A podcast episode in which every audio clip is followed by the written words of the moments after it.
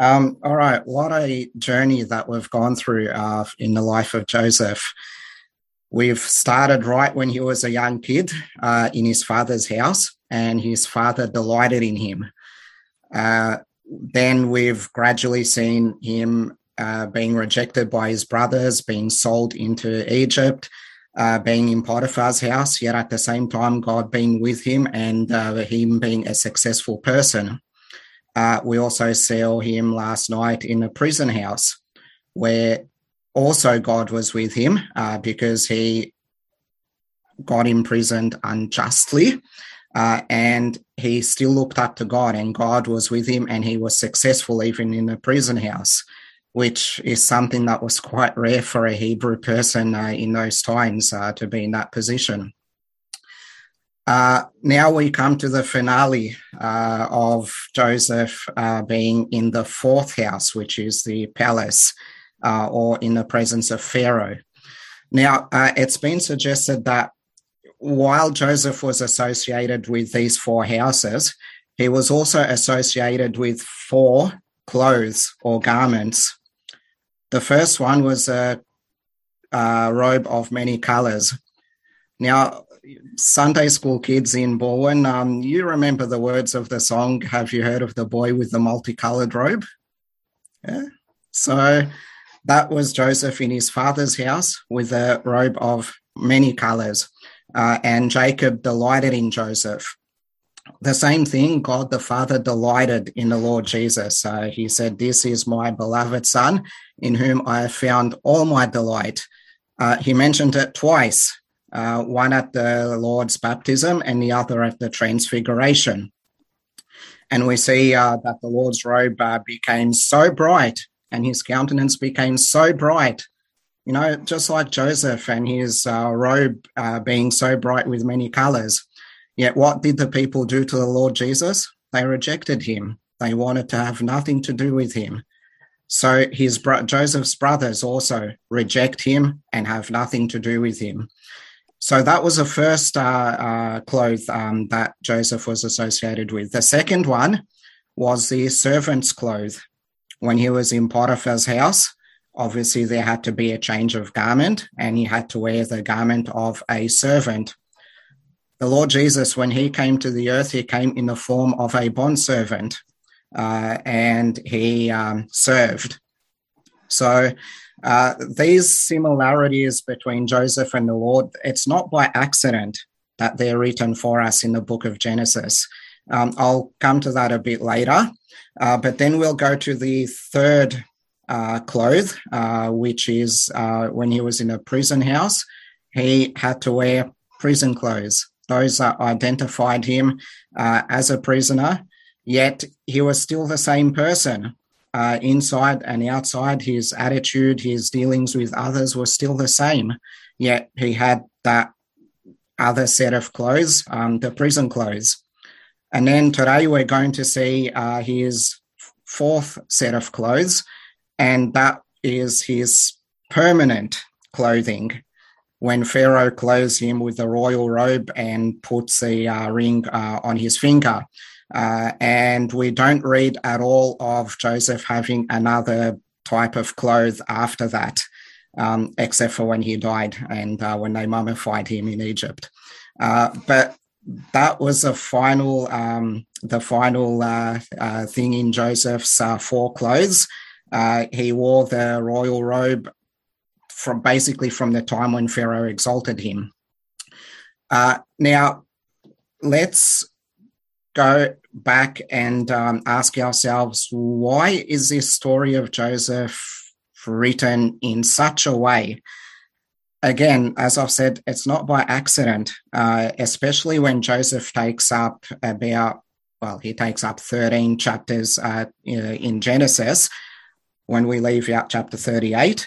Uh, there's something that God wants to tell us there's something that God wants to present to us about the Lord Jesus. And in the previous three uh, messages we've heard, we've seen features and characteristics of the Lord Jesus Christ in Joseph. We've also seen lessons in Joseph. Uh, he loved the people, uh, he had concern for them.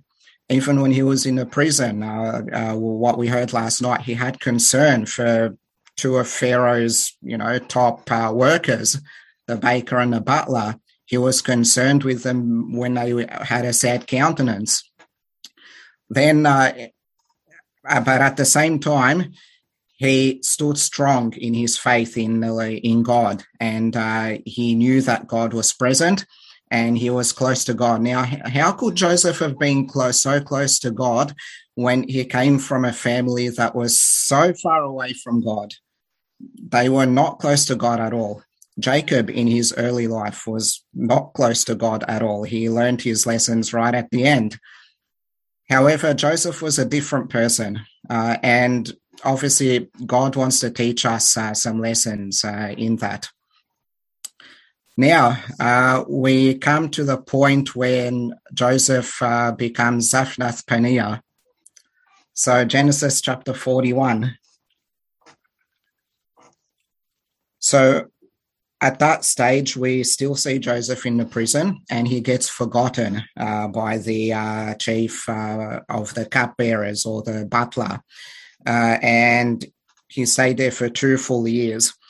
Now, it's been said Joseph was a young kid uh, when he got taken from his father's house, and uh, right up until when he stood in the presence of Pharaoh, he was uh, 30 years old. Now, we don't know exactly, uh, we don't know precisely or exactly how many years he spent all that time uh, in prison or as a slave and so on. Um, but, you know, as an accountant, I'd say, uh, how much do you want him to be? but let's uh, move on. And um, so Pharaoh has this dream and he gets really troubled uh, from that dream. And, you know, the first people he calls all his scribes. Can his scribes explain anything to him? They can't. And so God, see, God's timing is really precise. Even though man's timing uh, is not accurate, God's timing is most accurate. Uh, then God leads the chief of the cupbearers to remember Joseph. And he says to Pharaoh, Oh, look, there's this Hebrew servant. He interpreted both my dream and the dream of the butler, and they all came uh, true. So give him a go. And so Joseph uh, get uh, changes, um, and he goes into the presence of Pharaoh. And that was the first time we read of him being in the palace. Now he he's not exalted yet. Uh, he's still rejected. He's still seen as a uh, as the Hebrew bondservant or as a Hebrew slave. Uh, and, you know, Pharaoh had uh, every reason to not accept any of his words, um, anything of what he's saying. Pharaoh's just giving him a go based on the testimony of one of his uh, top workers. So Joseph explains uh, the dream to him. Uh, we're not going to read everything in there because I'm sure we're all familiar with the story. And See, Joseph, like when he explained the dream to the chief butler and the baker, he says to them, God is the one who interprets dreams. Interpretations belong to God. Likewise with Pharaoh. Again, Joseph does not change his faith. He does not change his uh, attitude uh, or his behavior. He tells Pharaoh uh, interpretations belong to God. Now, Pharaoh and all the other Egyptians, yeah, they believed in so many gods and they had so many gods.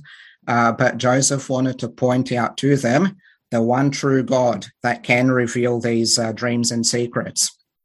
And so Joseph uh, explains the dream to Pharaoh. Uh, remember, Pharaoh has a dream, uh, well, it's a double dream. Uh, and Joseph says to him, That double dream, God has said that it will happen and a number of two speaks of testimony. So God testifies that this dream, this uh, thing will come to pass and it will happen. And so Pharaoh looks up, he looks astonished, and he says, Wow, is there any other person who has the Spirit of God in him? And so at that point, that's when Pharaoh exalts him uh, and gave him to, well, basically made him the decision maker over all the land of Egypt. And that's when he changed his uh, garment to the royal uh, robe, the royal robe, uh, totally fitting for a person who is a ruler uh, of a country. And uh, the ring as well, again, a symbol of authority. so Pharaoh giving Joseph the authority to uh, basically make the decisions on his behalf uh, and for the good of the land. And so uh, th- that's the first time uh, that Joseph uh, goes into the palace at 30 years. Now, imagine him at 30 years ruling over a whole country. You know, it's unheard of.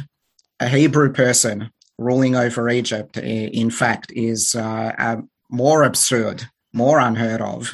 Uh, you know, we would have probably thought an Egyptian person would rule, but Pharaoh made Joseph a Hebrew servant who explained to him the meaning of his dream. Uh, Pharaoh was very pleased with that and uh, made him rule over the land of Egypt. Now, at that time, still, his brethren thought, as far as they're concerned, that he was dead or that you know he was no longer uh, there. Now, can you tell a picture about God exalting the Lord Jesus Christ, even though he is not uh, exalted here on earth yet? He is exalted in heaven. The world doesn't know him. They don't recognize him as the exalted one, but only his own would recognize him as the exalted Lord. And so there'll come a time when the Lord will physically reign on the earth. Uh, just like uh, with our friend Joseph here, when he uh, reigned over Egypt and all his brethren, and eventually finally came to him. Now, what does Pharaoh tell him? Uh, Pharaoh says to him uh, uh, in Genesis 41, verse 44, after everything that's happened, sorry, in verse 40, after everything that's happened, he says to Joseph, Thou shalt be over my house, and according to thy commandment shall all my people regulate themselves. But there was one thing there was still the throne. Matters regarding to the throne only that Pharaoh will be greater than him. Uh, and then uh, that's when Pharaoh uh, may, uh, Pharaoh gave him the royal robe and everything to do with royalty. See, just like when Potiphar put Joseph in charge of his house and everything in his house, Pharaoh also did likewise uh, when Joseph explained uh, the dream to him. Now, we've we've seen in the above uh, three houses, um, in his father's house, uh, in Potiphar's house, in the prison house, Joseph was rejected. He was rejected. He suffered. But before he went to Potiphar's house, uh, there was one destination uh, where he went to, and that was a pit. So um, the, the, that the, that that was one of the, the, the destinations before he went to Egypt uh, when his brother threw him into the pit. Uh, yet he was rescued from the pit, as we know, and uh, where um, off he went to Egypt. Now, the pit or the miry clay is mentioned in the Psalms um, that the psalmist writes he was delivered out of the pit of destruction, out of the miry clay. And Job 33, Elihu also mentions uh, about delivering him from the pit because he's found a ransom. So we see definitely types of the Lord Jesus uh, in Joseph. And it's been said that Joseph is perhaps the only character in the Old Testament that presents the fullest type of the Lord Jesus. Uh, yes, there may be a few things missing, but let's trace the life of Joseph and the life of the Lord. You know, rejected by his brethren, by his family, hated, suffered, uh, yet still served, uh, went into death. Well, Joseph didn't actually go into death, but the prison house uh, does speak of uh, death uh, figuratively, uh, but he was delivered from it.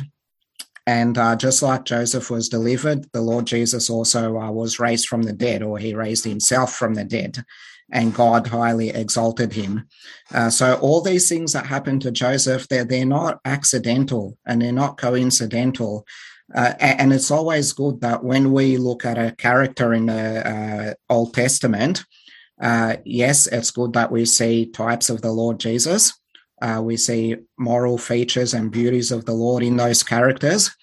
But also, uh, we need to see uh, these characters in the New Testament as well. Where are they mentioned in the New Testament? So let's go to John chapter 4.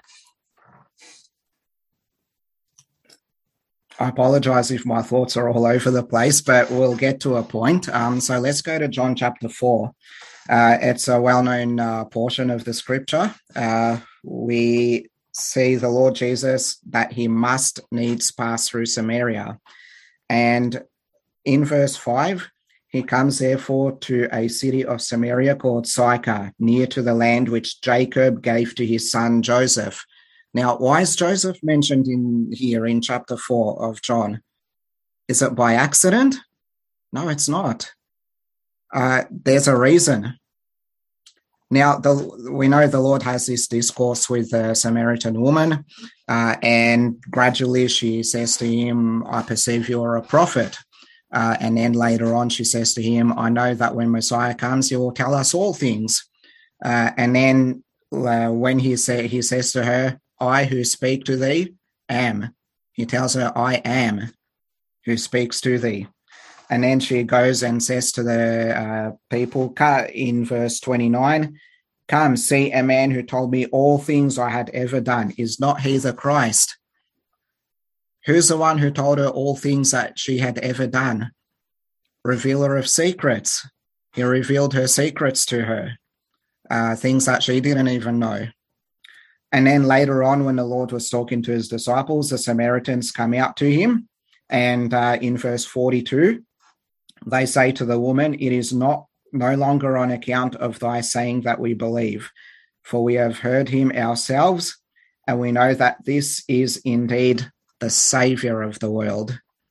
So we have the Lord Jesus in here, revealer of secrets, Savior of the world.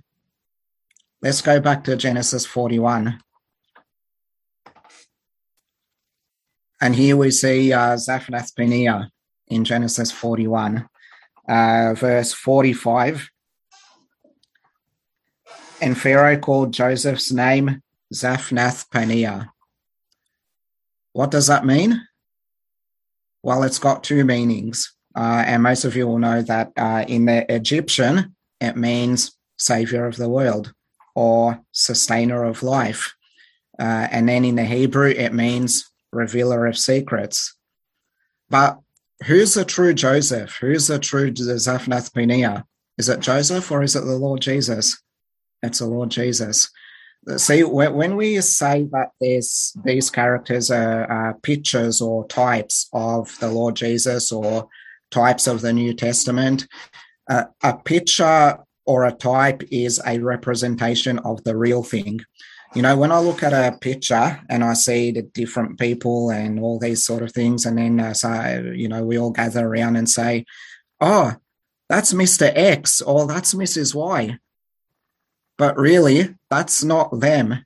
It's a representation of them. It is a picture of them.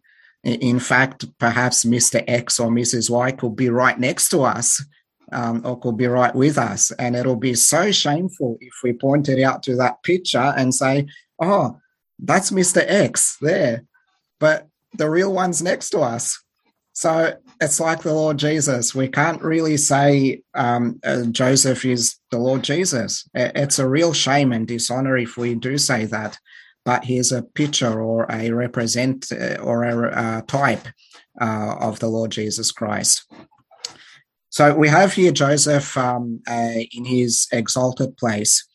Now, in order for him to get to that exalted place, he obviously suffered much.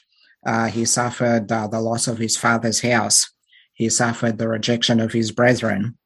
He suffered unjustly, uh, unjust accusations. and was unjustly condemned uh, to prison. Uh, doesn't that remind us of someone who really uh, experienced that and a lot greater than that? And so all these things uh, happen to him that he may be exalted. You know, the Apostle Peter speaks of the sufferings uh, of the Lord Jesus Christ and the glory that follows. And so uh, when godly people like Joseph, even like Moses, um, and when the Lord Jesus, uh, in order to be exalted, they had to go through this pathway of suffering. They had to go through the pathway of suffering, of shame, uh, of rejection, of hatred, and then uh, the exaltation comes. And so, uh, the, and so that's a pattern that the Lord Jesus followed, and that's a pattern that Joseph uh, went through. Um, e- even we can say Joseph was rejected in his own land uh, by his brothers, just like the Lord Jesus when he was rejected in his own land, in Israel, by his own people. Uh, you know, again, John 1 tells us uh, he came to his own and his own received him not. So his own did not even know him. Uh, the Jews did not even know him. Uh, and so uh, that's what we see uh, in the pathway that Joseph took. Now, for Joseph to be to end up in that position, his I don't know how to put it in the right ways, but his attitude or behavior in his father's house, uh, his behavior after being rejected by his brethren, his behavior in Potiphar's house, his behavior and attitude and concern for the people uh, in the prison, all of that defined him uh, in his exalted position. So if he was acting so let's say if he was acting so childish and you know didn't want to do anything acted so lazy and uh, kept moaning and moping do you think he'd be in this position as an exalted person? Probably not. So again his behavior defined uh, how he ended up uh, as an exalted person. Uh, and what we can learn too is our behavior our attitudes towards those uh, who are our brethren or who are not our brethren, that can define us as who we are, and that can define our character. And unfortunately, um, I fall far short of that uh, many times. But may the Lord help us to have the same attitude that Joseph had. Uh, in he, he, you know how he cared for his brothers. He went all the way where that man said to him, They're feeding their flock. That's how much he cared for them. Uh, he could have taken a negative attitude and went back to his father and said, Oh, I couldn't find them. But he cared for his brothers. Uh, he cared for those who are not his brothers. He cared for the strangers. So may we be helped in learning from Joseph to care for our brethren and also for strangers. Now, uh, the other instance uh, in which Joseph is mentioned in the New Testament, uh, we turn to Acts chapter 7. Again, um, it's good that when we read about characters in the Old Testament, we look at the New Testament. Where are they mentioned? Uh, what characterizes them in the New Testament? So in Act 7, uh, do we remember what happened in Act 7? Uh, Stephen has a discourse with the uh, people, and he speaks about Joseph uh, uh, being sold into Egypt, but God delivering him and making him governor over Egypt. So that's in verses 9 to 13, uh, when Stephen was giving them the discourse of the history of Israel. Uh, remember, that was still before the nation of Israel was formed. But he mentions that Joseph suffers yet he is exalted and he is glorified. So the pattern of suffering and being exalted follows right through uh, the scriptures um, of what a godly person uh, experiences. The other instance in the New Testament, Hebrews chapter 11. Uh, remember the wonderful, amazing chapter of Hebrews 11? All these men of faith Joseph is mentioned there. Uh, by faith, Joseph. Uh, what does it say? Uh, he was uh, marked as a man of faith, not because he knew that the people were going to take his bones out of Egypt and bring them back into Israel. No, not because of that at all, but because he knew that they were going to depart out of the land where they were. Because remember, the land they were in, even the land that Joseph was in, even it's still a foreign land. And yet he had faith that God would bring them up from that foreign land back to uh, their own land, back to the land that God uh, uh, was going to bring them. And so Hebrews 11 marks Joseph as a man of faith. Now, uh, one of the other places in the New Testament, uh, it may be a little bit of an obscure place, but it's in Revelation 7. Uh, you know, the during the tribulation where it mentions the 144,000 sealed that God has sealed, and how it mentions 12,000 of each of the 12 tribes. Guess whose tribe is mentioned there? The tribe of Joseph. But Joseph doesn't get a tribe in the Old Testament. Uh, it's his sons that get the tribes. Uh, but in Revelation 7, he has a special place in there, the tribe of Joseph. Why? Well, because all of what Joseph went through.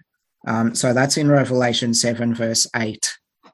So the tribe of Joseph, 12,000 sealed. So uh, he gets that special place because of what he went through uh, uh, in his sufferings, in his rejection, and ending up being exalted. Now, the other thing about Joseph is uh, he was righteous, uh, as we uh, sort of heard yesterday. Um, he did not sin against God uh, when given the opportunity uh, with Potiphar's wife. Uh, and being righteous, what happened to him? He was put in a prison after that. And so again, we we find um, the fact that we are to rejoice for our righteousness, to rejoice uh, in, for suffering for righteousness, uh, not for doing things wrong, but because we're righteous, or but because doing the right thing or believing the right thing, uh, we count it joy and worthwhile to suffer because there's exaltation after that. Again, the Lord Jesus, he's a righteous person. Uh, he died for his righteousness.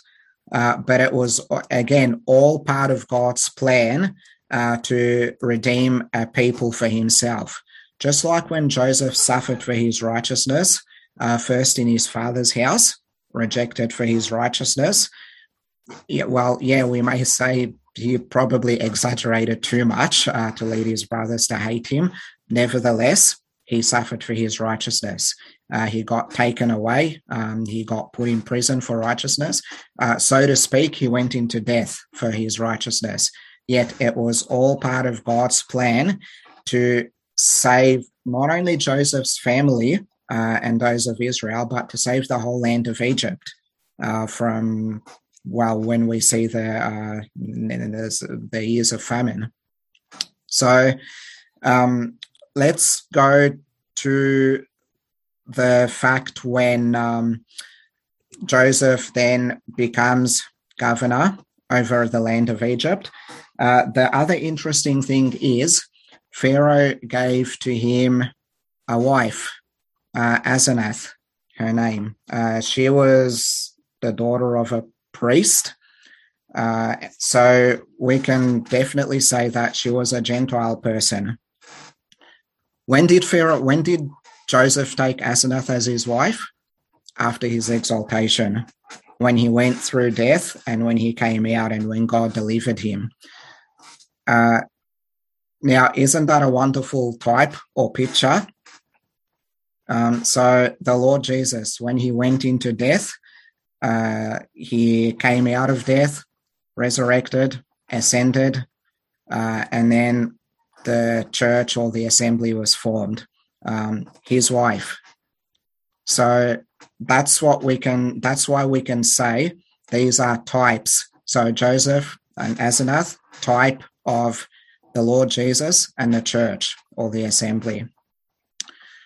Now, another interesting remark is that, uh, yeah, she bore him two sons, but the sons that he got was during the times of plenty. There were no sons born to Joseph in the years of famine. They were born to him in the time of plenty. Uh, the first son, uh, Manasseh. So, again, we know what does Manasseh mean? Uh, God has made me forget my. Uh, uh, God made me forget uh, my toil and my father's house. So God made him forget the past and all the sufferings of the past. Uh, Manasseh, again, it, it is similar to Arabic. Ensa means forget. So he forgot the past and forgot his toil. But then there was another, uh, there was another uh, son that he uh, got, and that's Ephraim. Uh, Ephraim, fruitful. Uh, that God has caused him to be fruitful in the land of his affliction. What was the land of Joseph's affliction? Egypt. Yet he became fruitful in the land of Egypt. Now, the Lord Jesus, again, uh, we see in Isaiah 53 um, the prophecy about the Lord Jesus, he shall see of the fruit of the travail of his soul and shall be satisfied. And John 12, we uh, know the very famous verse um, that the Lord Jesus was himself that grain of wheat that fell into the ground and died, and that brought forth much fruit. So Ephraim, fruitful. The Lord Jesus, after his death and resurrection, uh, many sons to glory uh, had been brought, and he became fruitful. So that's um, that, that's Joseph's uh, sons. Uh, again, the striking thing is they were or they were born in the time of plenty, just like us, the church, the assembly, uh, in the time of grace. So you know when Joseph tells Pharaoh that there were seven years of plenty and then seven years of famine. So those times, are the time of plenty, if I may suggest, uh, it could refer or be a picture or a type of the time of grace in which we live. And in this time of grace is where many sons to glory are being brought to the Lord Jesus, uh, being brought to uh, the Father and the Son as a result of the work of the Lord Jesus. Uh, the, now, the the true believers or the church or his tr- true sons won't be there born in a great tribulation. No, just like when Joseph's sons were born in a time of plenty. So then the years of famine come. Now, again, it's really striking. How many years uh, of famine? Seven. Seven years of famine. How long's the Great Tribulation? Seven. Seven years. Great Tribulation. And so, again, because again, so now that we don't see Joseph uh, getting any sons in the tribulation, um, there won't be any that form the church or the assembly in the great tribulation. We'll all be raptured out uh, of the great tribulation. Now, the other very interesting fact is uh, uh yes, Asenath, uh, she was uh, still Joseph's wife, but she's not mentioned in the time of famine at all uh, as helping Joseph or aiding him uh, as is running the land and uh, feeding the nation and all the nations around. She's not mentioned as being with him in there. Uh, again, uh, if I may suggest, Asenath can be a type, uh, well, she's a type of the church, but a, another type of the rapture. Um, because we're going to be raptured taken up before the Great Tribulation, uh, we're not going to be mentioned uh, in the Great Tribulation. Just like in the time of famine, Asenath is not mentioned. Yes, she may be mentioned just as a narrative. Um, uh, when we read about her, um, that she bore the sons to Joseph in a uh, time of plenty before the famine, but that's it. We don't read of her in action uh, in the time of the famine. We only read of Joseph in action in the time of the famine. We also read of Ephraim and Manasseh uh, in the time of famine. uh, because they, were they were there um, and they were still in the scene uh, of the time of the famine. So, uh, if I may suggest again, Ephraim and Manasseh may be seen as a type of a remnant who are going to go through the tribulation, but will be saved uh, from it. And so, as Joseph uh, saves the nation of Israel by keeping all the store of the bread in a time of plenty uh, and saves uh, his father's house, uh, and in turn, his sons Ephraim and Manasseh are saved, uh, that also may represent um, the small remnant uh, who will accept the Lord Jesus as their King, as their Messiah, and will be saved, uh, but they will go through the Great Tribulation. But the church, the assembly, definitely will not go through the Great Tribulation.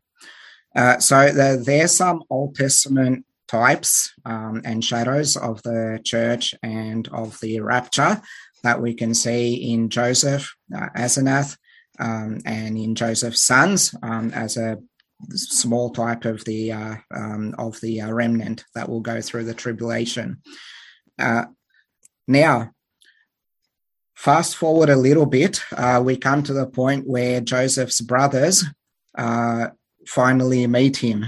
Well, they they don't they don't know him yet as Joseph, but they go to Egypt uh, because a famine hits their land, and they make this trip to Egypt and they uh, meet this person who's governor over Egypt.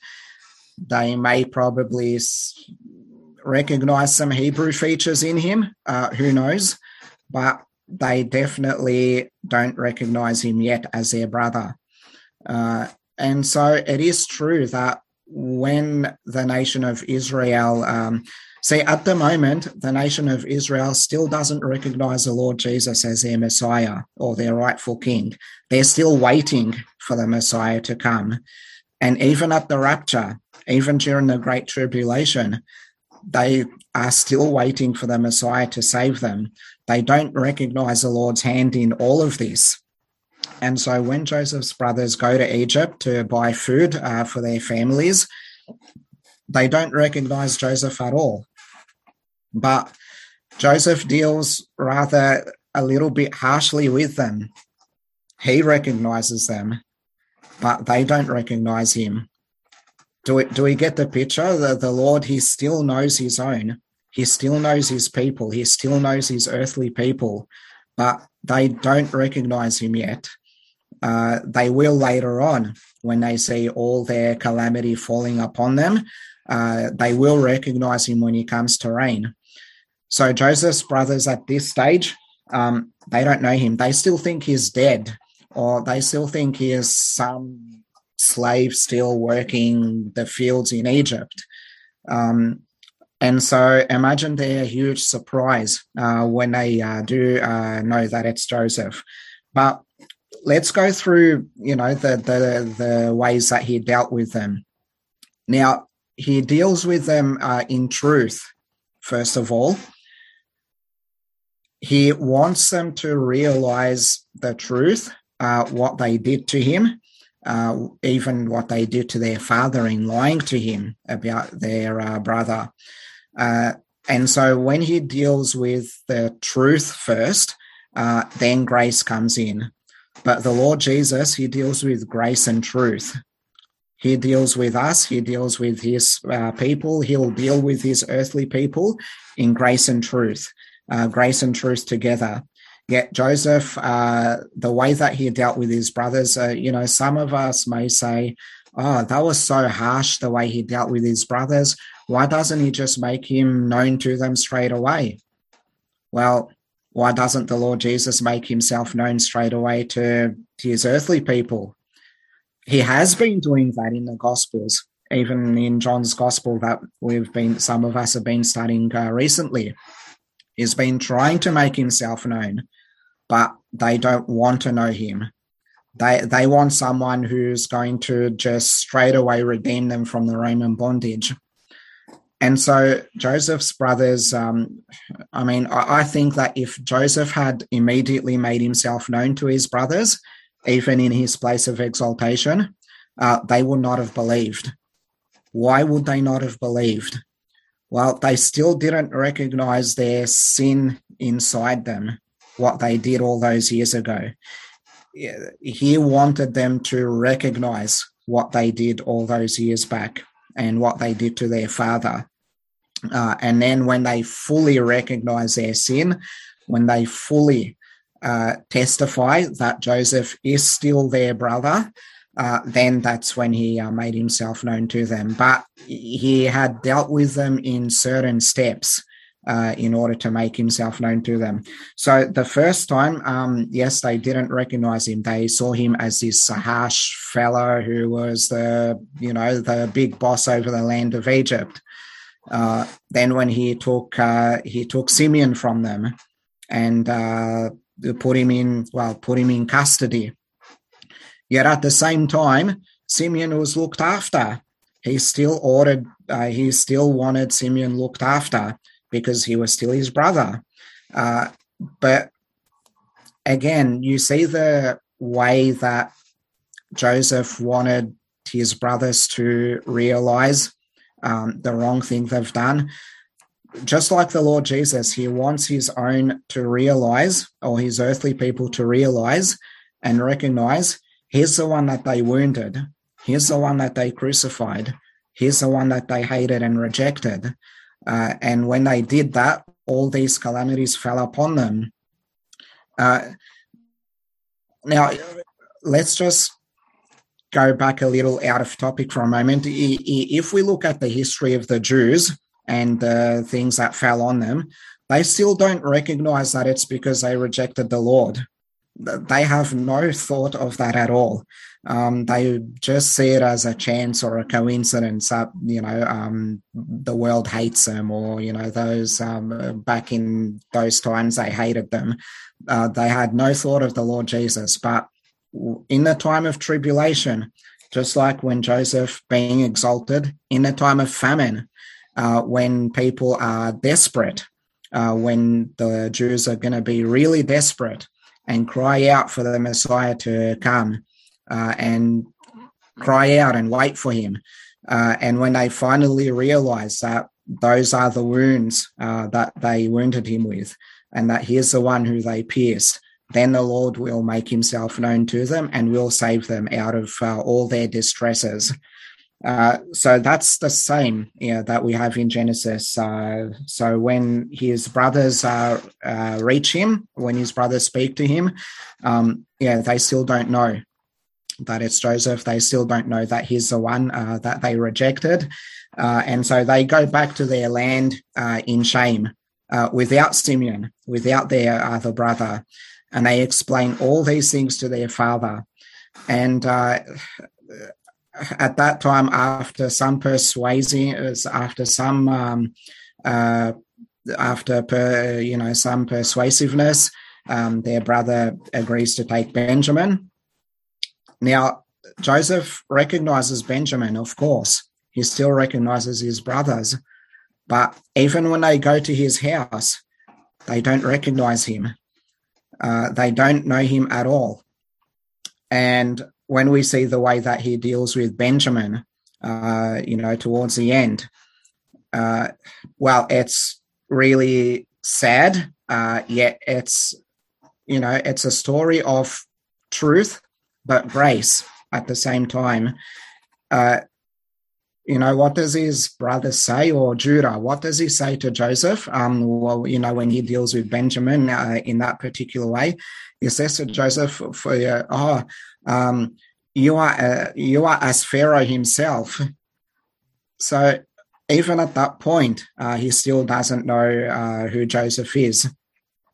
But at that point, it's then that the, his brothers realize, "Ah, oh, yes." we have sinned against Joseph, our brother. Um, this has happened because of what we've done. Um, and we don't want to see our father going through this uh, again if you take Benjamin away. And so there's a, at that moment, uh, there's repentance in their hearts. We can say there's true repentance in their hearts for what they've done uh, with Joseph, what they've done with their brother, uh, who didn't even deserve any of these things. Just like in the future, at uh, you know at the tribulation, uh, the Jews, that small remnant, they will know that they've rejected their Messiah. They will know that he's the one they crucified, and they will come to a uh, true repentance, and that's when they will be delivered. And so that's when Joseph made himself known uh, to his brothers, when he knew that they had finally come to a place of repentance. Uh, now, again, why didn't Joseph reveal himself so early? Because they hadn't repented. They had not. But he only revealed himself to them when they came to a full realization um, of what they did. Uh, just like the Lord's earthly people, they haven't fully repented uh, and they haven't realized what they did. But at the moment when they do realize uh, that um, they have crucified him, uh, and when they do come to repentance, uh, he will step in and he will save them from their enemies, and he will save them out. Uh, he will save them from uh, from the great tribulation. So the in Joseph, um, the, this time of famine, uh, while it is a picture of the great tribulation, it's obviously not going to be anywhere near what the remnant of the Jews will experience in that tribulation. They will experience much, much more disaster, much, much more suffering, much more calamities on them. Um, uh, well, uh, because they have rejected their Messiah, um, but then they will come to know him. And so Joseph says to his uh, brothers, uh, you know, come near to me after he reveals to himself to them, come near to me. I'm not in the place of God. You know, uh, you meant it for evil, but God meant it for good in order to save uh, in order to save you and in order to save so many people uh, from this famine. Because we read that the famine was very grievous. People were really desperate uh, to live, to survive. So you know, if that famine was really grievous, how much more would the Great Tribulation be uh, for those who are going to go through it? Um, but, you know, the Lord Jesus, uh, God had this plan uh, from before the foundation of the world uh, to bring sons to the Lord Jesus and to himself, to bring the church, the assembly. Um, and so, as a result of the work of the Lord Jesus, uh, we're brought to him and so we can also say it was all part of God's plan that, you know, the earthly people reject the Lord Jesus, crucify him, uh, but then he was risen from the dead. Uh, it's part of God's plan to save as many as would believe in him, as many as will come to know the Lord Jesus and accept him.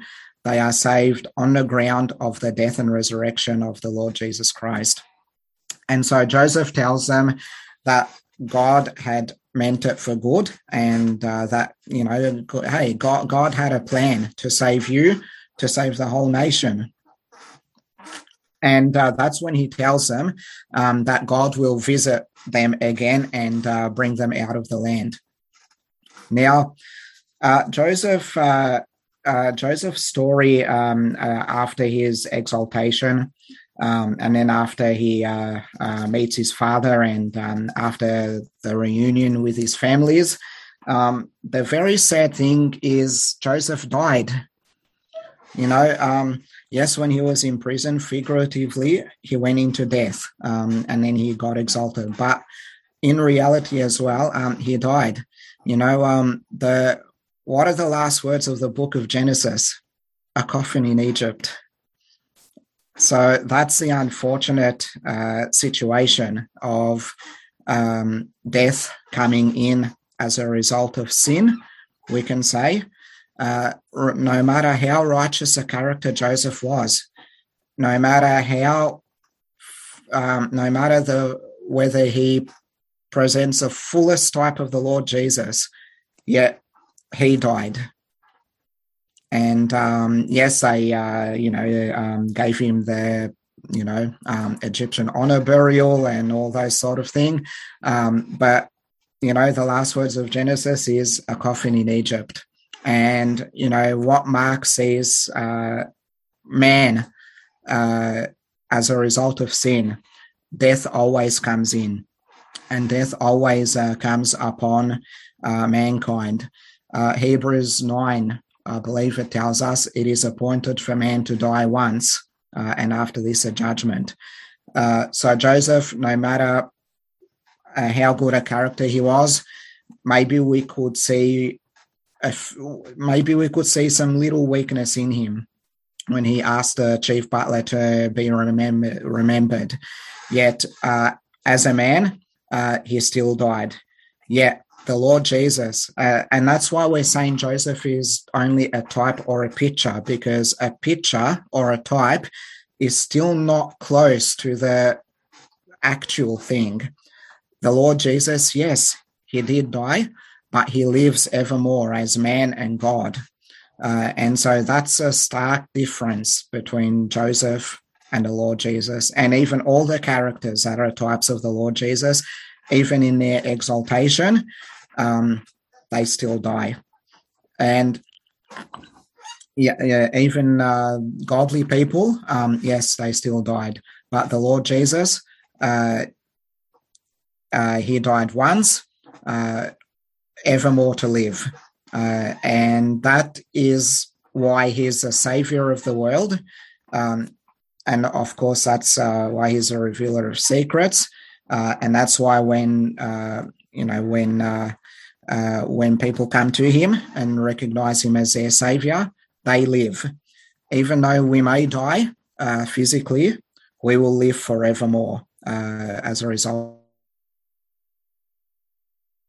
Uh, in looking at his exalted place a lot further, because there's a lot more things that we can say, uh, but unfortunately, it's a very short amount of time in saying all of these things. Uh, and then, uh, you know, hopefully you can see more and more types, more and more pictures, more and more representations of the real thing, uh, more shadows. Uh, and that will uh, hopefully help us to appreciate the Word of God, uh, appreciate the divinely inspired Word of God more and more, and read it more and more.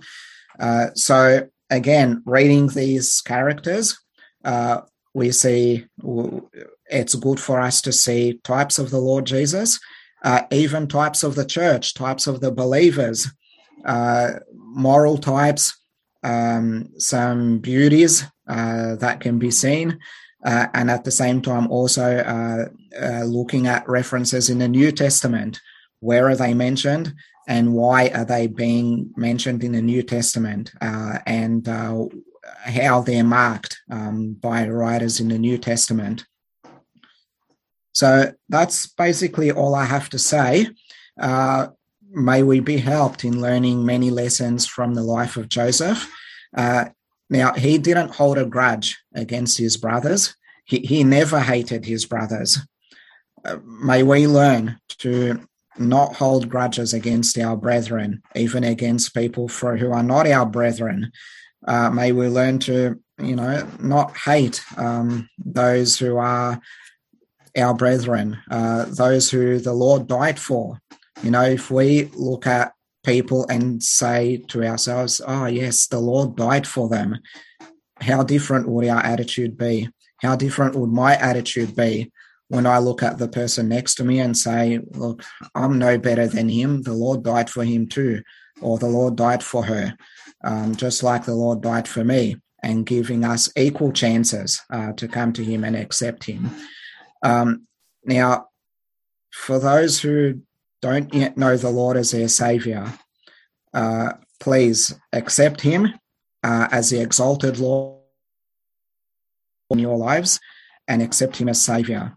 And uh, He will, uh, you know, Savior of the world or Savior of your life, um, and you'll be saved.